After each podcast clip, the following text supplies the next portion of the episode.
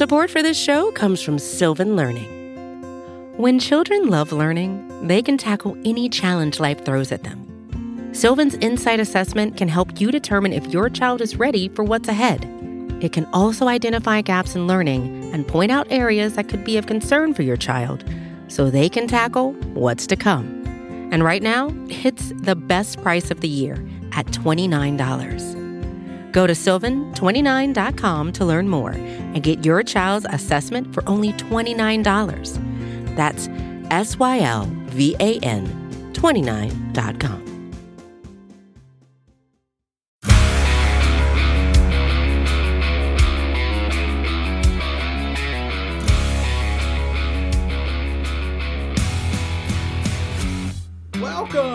Daily Hammer, your daily news source when it comes to the Atlanta Braves, is part of the Battery Power Podcast Network. My name is Sean Coleman. Hope wherever you are and wherever you are listening, you are having a wonderful start to your Tuesday. Of course, you can find the Daily Hammer, the Battery Power Podcast, the Road to Atlanta podcast, as well as the podcast to be named later, all at batterypower.com, at batterypowersbn, across all forms of social media, free on all podcast platforms. And all you got to do is just hit that subscribe button. Wherever you choose to listen to podcasts, that's where we'll be for free. Just hit that subscribe button and you'll get the latest content when it's available from the Battery Power Podcast Network. My name's Sean Coleman. Hope again, wherever you are and wherever you're listening, you're having a terrific start to your Tuesday. You can find me at StatsSAC on Twitter. When it comes to the Braves, here's the latest from Atlanta. And the latest is this it was an exciting Monday for multiple reasons when it came to the Braves franchise and the Braves fan base. The BBWAA Awards, basically the four major awards the Rookie of the Year Award, the Manager of the Year Award, as well as the Cy Young and MVP Awards, all announced this week. And of course, there are multiple members of the Braves organization who are in the running for several of these awards. But Monday brought with it what probably was going to be the most exciting day because it just gave the Braves franchise the best chance to win when it came to the National League Rookie of the Year award. And make no mistake, and for plenty of right reasons. This was likely going to be the most debated award of the major awards out there when it came to Spencer Strider and Michael Harris. There are many outlets each year, each offseason, that will name their rookie of the year for both the American and National League. And both Michael Harris and Spencer Strider had received the honor from different outlets over the past few weeks. But when it came to the major Rookie of the Year announcements, it was Michael Harris II that took home the hardware, winning the 2022 National League Rookie of the Year. It was the first time since 2011 that both the first and second place winner in either the American or National League both came from the same team. As Sarah Langs mentioned on Twitter, this is actually the ninth time that teammates have finished first and second in either the American or National League Rookie of the Year voting, but the first time that it happened on a reigning World Series champion. So that's just how special of a season that it was for both Spencer Strider as well as Michael Harris. Of course, in the American League, it was also a closely contested um, matchup between the Mariners' Julio Rodriguez as well as the Orioles' Adley Rutschman, as Julio Rodriguez was named the 2022 American League Rookie of the Year. And it just highlights how special this rookie class is. As a matter of fact, since 2000, there have been 15 outfielders in Major League Baseball, 15 outfielders who have produced a FWAR of four or better in their rookie season. Now, at the top of that list, you've got future Hall of Famers and Mike Trout and Albert Pujols and Aaron Judge, as well as Ichiro Suzuki. But it may not be that known. It, it may not be that aware to many that actually eight, excuse me, nine of the highest FWAR seasons, or excuse me, three of the nine highest FWAR seasons by rookie outfielders since 2000 occurred this year. Julio Rodriguez had the fifth highest FWAR value for any rookie since 2000, or any rookie outfielder. Michael Harris had the seventh highest value, and Steven Kwan of the Indians had the ninth highest value.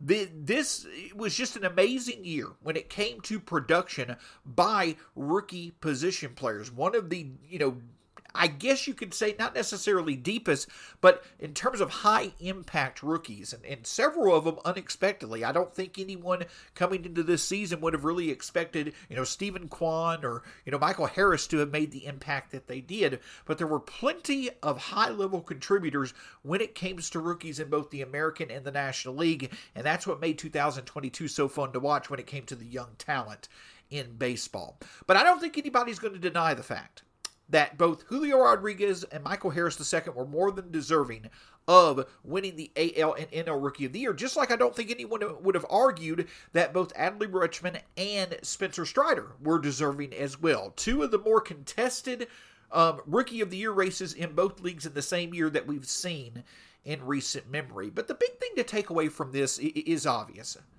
Yes, Michael Harris II is, more than deserving, and it should be celebrated just how special of an impact that he made during his rookie year. You know, I highlighted it, you know, several highlighted it, you know, during the season. Michael Harris just didn't stand out because of his produ- because he was producing the way that he did simply because he was a rookie. He stood out because as soon as he made it to the majors, it was clear that he was one of the best two-way center fielders in the game, both in, term uh, in terms of his offensive production and playing center field at a gold glove level. There's going to be multiple gold gloves in Michael Harris's future. As we've talked about before, it was a surprise that he wasn't a finalist this year. But in terms of his offense, Michael Harris was legitimately one of the most valuable outfielders, one of the most impactful outfielders from the start of August through the middle of September, at a time that the Braves lineup needed it because a few of their other regulars who had been outstanding in the first half of the season kind of fell off. So that's the thing that stands out. That's the thing that also stands out about Spencer Strider. We're not just talking about, you know, Strider in terms of rookie pitchers and Harris in terms of rookie players standing out compared to other rookies in history. We're talking about the fact that for much of the time that they were in the majors this season, both Spencer Strider and Michael Harris were among the best in Major League Baseball. They were among the best out, eh, Michael Harris was one of the best outfielders. Spencer Strider, one of the best starters in all of baseball. And that's what makes it so special. That not only did we get to see what they offered in 2022, but the fact that we potentially can see this for seven, eight more years of both of these players, you know, playing together. Strider helping to anchor the rotation, and obviously Michael Harris um, the second manning center field.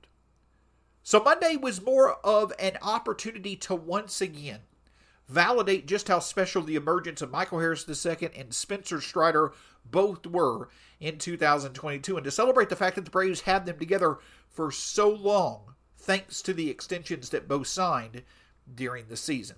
But Monday also brought with it some news that put to rest any speculation that the Braves are not invested in another young talent that they're hoping returns to full health, and if he does, will clearly show the superstar that we all know him to be. Of course, I'm referring to the validation that the Braves are fully committed to Ronald Acuna Jr. being this, one of the central figures of their core now and into 2023 and beyond. Support for this show comes from Sylvan Learning. As a parent, you want your child to have every opportunity but giving them the tools they need to tackle every challenge, that takes a team. Now more than ever, educational support tailored exactly to what your child needs can make all the difference. That's why parents have trusted Sylvan Learning for 45 years as the ultimate teammate in their child's educational journey, instilling in them a love for learning and a passion for reaching the next level. And Sylvan's Insight Assessment can identify gaps in learning and areas that could be of concern for your child. It's a 360 degree view into your child's learning that you can't find anywhere else and helps ensure that your child didn't miss something in school that might put them at a disadvantage in the future. And right now, it's the best price of the year at $29. Go to sylvan29.com to learn more and get your child's assessment for only $29. That's S Y L VAN29.com. Over the past two seasons, it has been absolutely incredible. Uh, whether you're a Braves fan, someone that covers the Braves, I'm sure for many in the Braves franchise, it has been incredible to see just how many young talents have emerged and had breakout seasons. And not only that, have been able to sustain their breakout seasons either over a full year or over multiple over multiple years. It is absolutely incredible. You know, talking about everybody from Austin Riley to Dansby Swanson, Spencer Strider and Michael Harris, Kyle Wright, others, William Contreras. There are so many Braves that I feel over the past two seasons have reached ceilings either early in their careers or as they entered their prime that many didn't expect for them to. Many didn't expect for Austin Riley to emerge as one of the best offensive bats in baseball over the past two years. You could say the same about Dansby Swanson being among the best shortstops in baseball over the past three or four years. It's been truly amazing to see the level of production that many talents on this Braves team have risen to meet when it comes to their perceived ceilings versus the actual ceilings they've performed at over the past few years. It's been a great development. It's a big reason why the Braves were 2021 uh, World Series champions and why, arguably, they have the best young core in baseball over the next five to seven years. But I want to end any speculation in terms of what Brave has the most impactful, highest, highest ceiling of anybody on the team, it remains and always has been Ronald Acuna Jr.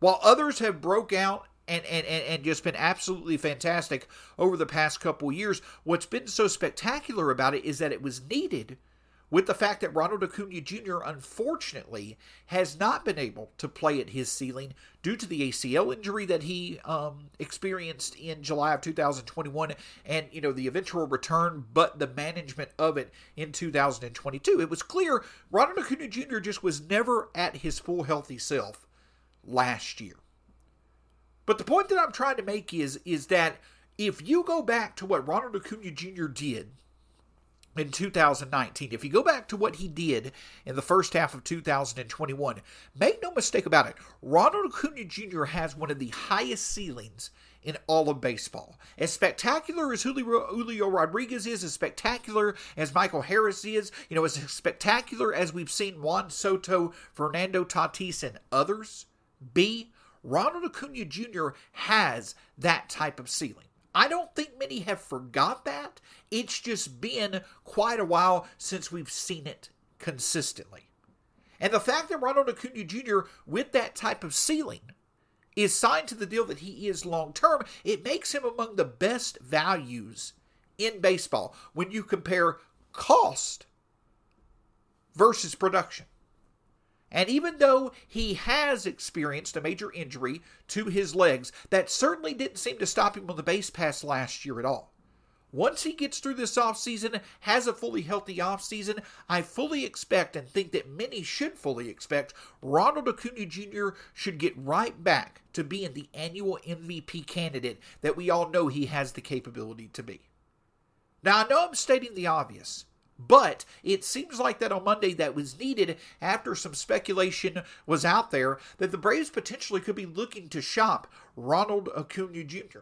You know, Brad Rowland talked about it on the um, Battery Power podcast, you know, and others have speculated on it as well. But Ken Rosenthal came out and directly addressed any speculation that the Braves could be shopping Ronald Acuna Jr. in his latest offseason piece in The Athletic. And he stated directly the Braves are not considering de- to trade Ronald Acuna Jr. Duh. that's that's the reaction that I think many of us should rightfully have. It made no sense. It just simply did not add up at all that the Braves would even think about trading Ronald Acuna Jr. Now, if some may speculate that Ronald Acuna Jr. may not necessarily be uh, the, the, the, the happiest that he's been, you know, in his career. I can understand that. Last year, he was without his best friend in Ozzie Albies. And to be honest, when you really look back at Ronald Acuna Jr. and Ozzie Albies, they've not been able to enjoy a full season together playing with each other since 2019 both eh, obviously you had the shortened 2020 season and both were injured during the 2020 season. Last year ronald acuna or 2021 ronald acuna was out half of the season due to his acl injury. He then comes back and is off and on available at the first half of 2022 and then in mid-june ozzie albies is basically out for the rest of the year. So you've not had two players who clearly enjoy playing with each other and make no mistake, Ozzie Albies is a huge, huge impact in the clubhouse. And, and him and Ronald Acuna Jr. are clearly two of the closest friends in baseball. They've not been able to experience playing each other when both are healthy, really, since 2019. And there's a good chance that they're going to be able to do that once again in 2023. So the fact that that's not been there for Ronald Acuna Jr., I think probably has not made things as enjoyable as they were in the past. While also Ronald Acuna Jr. dealing with trying to get back to full health coming off the ACL injury. So, sure, I think it's fair to say that Ronald Acuna Jr. has, has certainly had some of his struggles and, and his frustrations. But I don't think there's ever been anything, any indication or anything close to valid proof that Ronald Acuna Jr. is not happy with this situation in Atlanta. So any type of speculation or any type of discussion that the Braves could be shopping Ronald Acuna Jr. likely was just for the sake of content, without you know being you know based off anything valid. Obviously, with it being the early off season, obviously with the name Ronald Acuna Jr. having the level of intrigue that it does, Ken Rosenthal went ahead and just put that to bed. So any speculation, any talk that Ronald Acuna Jr. could potentially be traded this offseason, that that that was sparse false, whatever you want to call it. And obviously, Ken Rosenthal coming out and stating that, you know, hey, the Braves are not going to trade players that they've clearly invested in long term makes all the sense in the world. But on to more valid or on to more, you know, actually we're talking about subjects when it comes to the Braves. Ron, or Ken Rosenthal also, um, you know, made it made a point to talk about what the Braves offseason moves could be. Because make no mistake about it, with the Braves clearly emerging as being one of the best World Series bets over the next five to seven years. But the rest of baseball is going to be interested in what the Braves do, especially when they've signed so much of their talent to long term deals and also have clear designs on being a top five payroll in baseball. It's clear that the Braves are looking to be a major player each and every offseason. But to that point is the exact reason why Ken Rosenthal made it clear that outside of a potential reunion with Dansby Swanson, there's not much out there as of right now that indicates the Braves are clearly going to be in the market to make a major move on a major talent on a long term deal. Of course, we're talking about if they don't sign Dansby Swanson, we're talking about the Braves potentially going out and signing Carlos Correa or Trea Turner or um, you know Xander Bogaerts or you know perhaps uh, uh, Jacob Degrom. Ken Rosenthal clearly, you know, threw some cold water on that speculation, and he brought up a logical point. He brought up the fact that the Braves have just not ever, under Alex Anthopoulos, made the move to go beyond, you know, 20 to 22 million dollars per year, which is likely going to be the range Dansby Swanson will sign in. They've just never seemed to be a team that operates in the mode of signing players to multiple deals for 30 plus million dollars. Now, you would think that with the Braves having signed their young talents that they have, like Austin Riley, Michael Harris, Spencer Strider, and others, the, over you know this past year, the reason why they would have done that is potentially to give them flexibility to go out and make major moves. But the, the, the version of the major moves that Alex Anthopoulos prefers is not going out and signing a singular talent to a five plus year deal and 30 to 35 million plus per year. That's just never been how Alex Anthopoulos has operated with the Braves. He kept committed to the Braves' young talent in 17, 18, and 19. He didn't trade it away for a major win now moved because he knew keeping that young talent was going to be the best way to make the Braves competitive long term. He then turned around and invested in that young talent over the past year or two. And again, the financial flexibility for the future that comes from all these team friendly deals, yes, it could leave room for the Braves to go out and sign a Correa or a Turner or, you know, a DeGrom potentially. But it's not really how Alex Anthopoulos operates. We know that Alex Anthopoulos prefers to go more with short term deals to be able to, you know, pay for impact players over a year or two at fair value deals. And then from there, also have the flexibility to make moves on the margins that we know he is very good at doing, like he's done many times at the trade deadline. So the logic is certainly there, and, and it may not necessarily be what, you know, many want to hear. You know, it, it, the hope is is that coming off, you know, another, you know, really successful 2022 season, though it ended earlier than many had, had anticipated, with the Braves signing all these good deals, and especially with many of these deals right now still being cheap for these young players, if there's a time to, you know, strike on a major addition like a DeGrom, it's now. But it just doesn't line up with how Alex Anthopoulos operates. And that's fine. That's fine. Though it may seem as if the Braves need to make that type of move, it's hard to question how well Alex Anthopoulos has done things the way that he does it up until this point. Obviously, leading to the 2021 World Series, and again, the Braves having one of the best young cores in baseball moving forward. So again, the byproduct of all these, you know, extensions for young players, the byproduct of, of future payroll flexibility, it's more for the Braves to year in and year out on a year by year basis. It's more allowing for them to have flexibility to make significant short term additions than it is for them to add major payroll over a long period of time. And while that may not necessarily lead to the most exciting outlook for this offseason, it does allow for the Braves to operate in the way that they have seen return the best results for them. And again, it's hard to really doubt how the Braves are operating with how successful they've been so far. Now, with that being said, at the end of the day, as we've discussed before on the Daily Hammer, as many have discussed before, it's always been sensible that the most likely outcome for the Braves at their shortstop position is to just simply re sign Dansby Swanson and have the reunion for him. But of course, if we go back a year ago, we thought this same thing about the Braves and Freddie Freeman, and it didn't work out.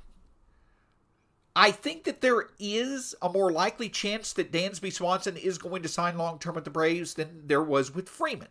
However, I also can certainly see Alex Anthopoulos, while a major move may not be going out and signing another, you know, talented shortstop or, you know, going out and making a major investment in the starting rotation, if Dansby Swanson signs elsewhere, I do think that Alex Anthopoulos could be in the market for a significant type of acquisition at the shortstop position. Now, what does that look like? I know that there has been speculation that perhaps Willie Adames is, you know, available from the Brewers he could be someone, though Rosenthal said in the same piece where he discussed all this information about the Braves, he said in the same piece that Adames is, you know, probably slim to none chance that he's traded. Perhaps the Braves can go out and make a move for a shortstop that they feel has not really developed where he is now, but could come into the Braves organization and go to a higher level of production. That's what the Braves had hoped that they had found when it came to Orlando Arcia a couple years ago when they made the move for him. And I know that Alex Anthopoulos on multiple occasions has talked about Orlando Arcia or Vaughn Grissom being internal options at the shortstop position. But I think that the comments, I think that Alex Anthopoulos' comments, Ken Rosenthal's information that he revealed, the big, big way to look at it is as of now. As of right now. Again, I don't think that it's very likely that the Braves are going to go out and make a huge, huge move of signing a DeGrom or signing a Carlos Rodon for the pitching staff or going out and signing Trea Turner and Carlos Correa or um, Xander Bogaerts. I just don't think the Braves are going to make a big time free agent addition this offseason. But when I say that things need to be taken with a grain of salt as of now, is because these comments make sense as of now. Until Dansby Swanson signs elsewhere, I do think that the percentages, the odds are that he's likely going to re sign with the Braves. But if he doesn't, that's the type of domino not falling in the way many had anticipated that could change things for Atlanta and could lead to them shifting towards making a significant move that will bring in a potential long term answer at the shortstop position. While I find it unlikely that the Braves are going to go out and, and, sign a Trea Turner or Carlos Correa if they don't re sign Dansby Swanson, I find it just as unlikely that they're going to go into next season with Vaughn Grissom and Orlando Arcia as their options at shortstop. They may. But at the end of the day, I think that the most likely scenario continues to be that Dansby Swanson winds back up in Atlanta. But if that does not wind up being the case, and when it's clear that he's not an option anymore, then that's when we could see Alex Anthopoulos potentially make the significant move that many think could be in the cards this offseason. That's what makes this offseason so much fun is that despite the fact that the Braves have signed a lot of their young players to extensions and you would think that that would make news a bit slower, there's still plenty of potential moves out there to make. And even if you may find it boring that Dansby Swanson returning to Atlanta, that may not be, you know, the sexiest move out there, it still remains the most reasonable. And if the Braves are able to retain Swanson for a long-term contract, it just adds to them having one of the best young cores in baseball moving forward.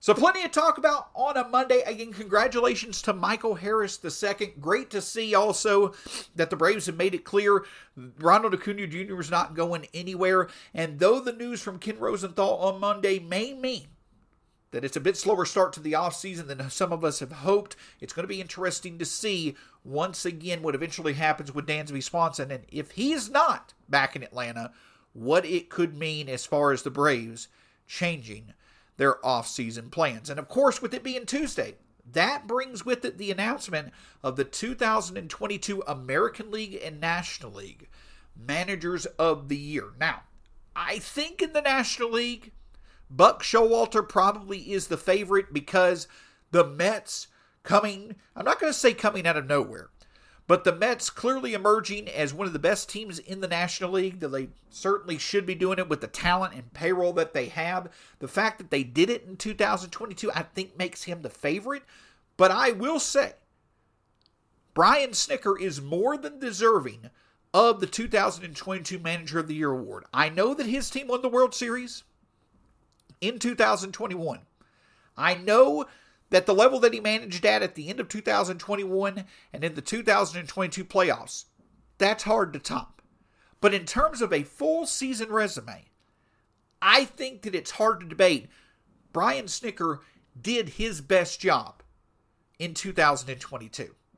Dealing with the injuries that he had to, you know, Ronald Acuna Jr., Ozzie Albies, Eddie Rosario and others, you know, his bullpen, his reliable bullpen options not being as effective, losing Luke Jackson, you know, as well as, you know, Will Smith and, you know, Tyler Matzek not being effective.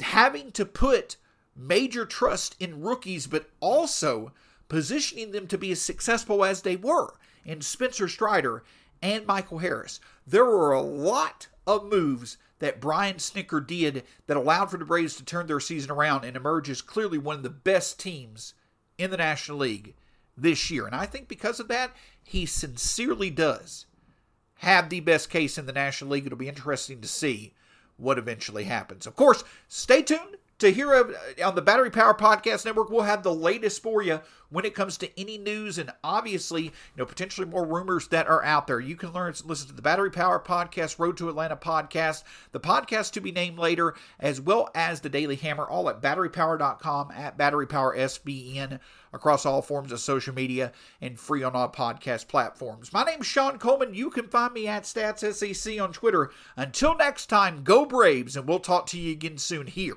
on the Daily Hammer.